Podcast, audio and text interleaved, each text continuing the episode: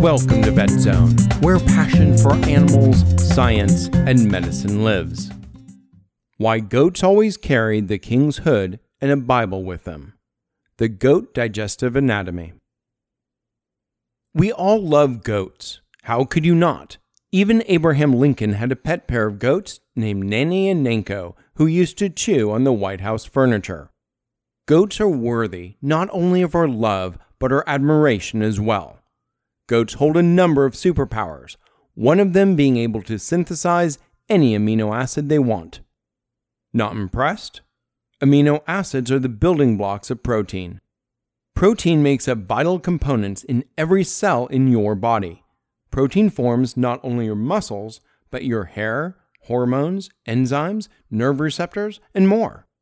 Without protein, not only would you have wimpy biceps and be bald, but your brain would not even work. Our genes represent building plans or recipes for protein. The genes of multicellular life directly use 20 different amino acids in these protein plans. However, our bodies cannot make all of these amino acids. Those that we cannot manufacture are called essential amino acids because we must include them in our diet. For humans, there are nine essential amino acids dogs 10, and cats 11. For goats, 0, zip.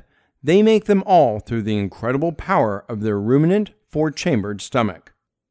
All ruminants, such as sheep, cattle, and giraffes, have this ability, and it is nothing short of amazing. Let's review how this works, as it gives us a key into what we need and don't need to feed goats to stay healthy. When a goat browses and eats leaves, the mostly unchewed plant material is swallowed and taken to the first and largest chamber known as the rumen. An antiquated term for this is paunch, although no matter how much of a paunch you have, you never really have any at all. The rumen functions as a large fermenter, and while it doesn't make beer, it does do something almost as great. A wide variety and vast number of bacteria and ciliates call the rumen home. Ciliates are single celled organisms but differ from bacteria as they belong to the phylum of protozoans. If you count the number of organisms in a single drop of rumen fluid, you'll reach a number that is 10 times larger than the entire human population of our planet.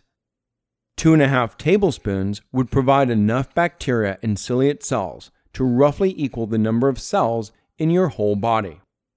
All of them work inside the rumen to help the goat convert things, like cellulose, the structural carbohydrate of plant cells, into usable sugars.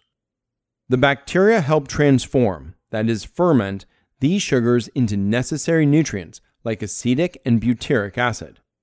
The microorganisms also make amino acids from the inorganic nitrogen in plants. They even make vitamin K and different B complex vitamins. Wow! Now that is teamwork.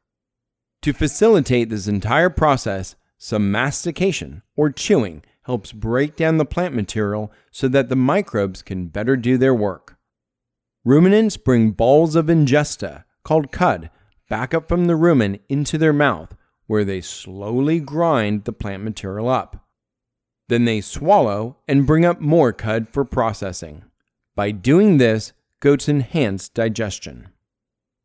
Cud chewing represents a smart survival tactic. Your mom tells you to slow down and chew your food. But if you're a goat, your mom tells you the opposite eat fast, so we can get back to someplace safe where we can chew our cud in peace. Want some savory shrubbery leaves in lion territory? No problem. Browse fast and then return to safe cud chewing territory. The fermented digesta then moves slowly into the second chamber of the stomach, the reticulum. We call it the reticulum or honeycomb chamber due to the appearance of its lining. If you have ever eaten tripe, you might have tasted reticulum. And don't you miss the medieval naming system? There, the reticulum was called the king's hood. The reticulum functions to prevent larger particles from progressing to the next chamber, until they've been properly broken down. From the reticulum, ingesta moves into the third chamber, the omasum. To increase the absorptive surface area, This chamber has a series of leaflets, resembling books in a page. No wonder they called this organ the Bible or Book of Psalms. Along with the reticulum and rumen, the omasum may also be used as tripe. These leaflets absorb water, electrolytes, minerals, and volatile fatty acids. When kids nurse, the milk moves directly via the rumenoreticular groove to the omasum to begin absorption. A goat's rumen doesn't function until 6 to 8 weeks of age. Finally, the ingesta then transfers into the abomasum, which we call the true stomach. We name it this because, like our stomachs, glands there secrete hydrochloric acid and digestive enzymes. Unlike our stomachs, they make some complex enzymes called rennet, which we use in the production of most cheeses. Due to the level of acid, this section represents a hard stop for most microorganisms. Like us, until food then reaches the colon, the long pathway through the small intestines remains low in bacteria.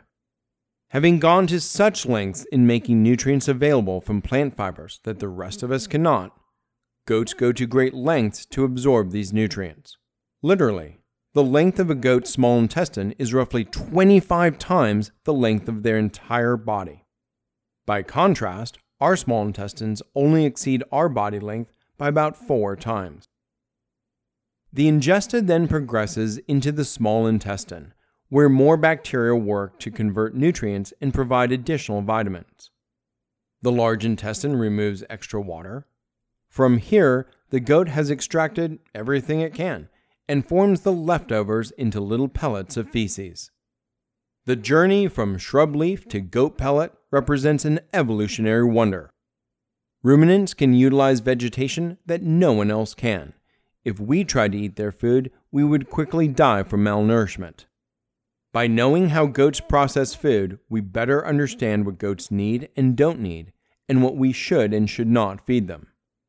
So thank ruminants in bridging this critical link in the circle of life. And of course, thank them for cheese. Thank you for listening.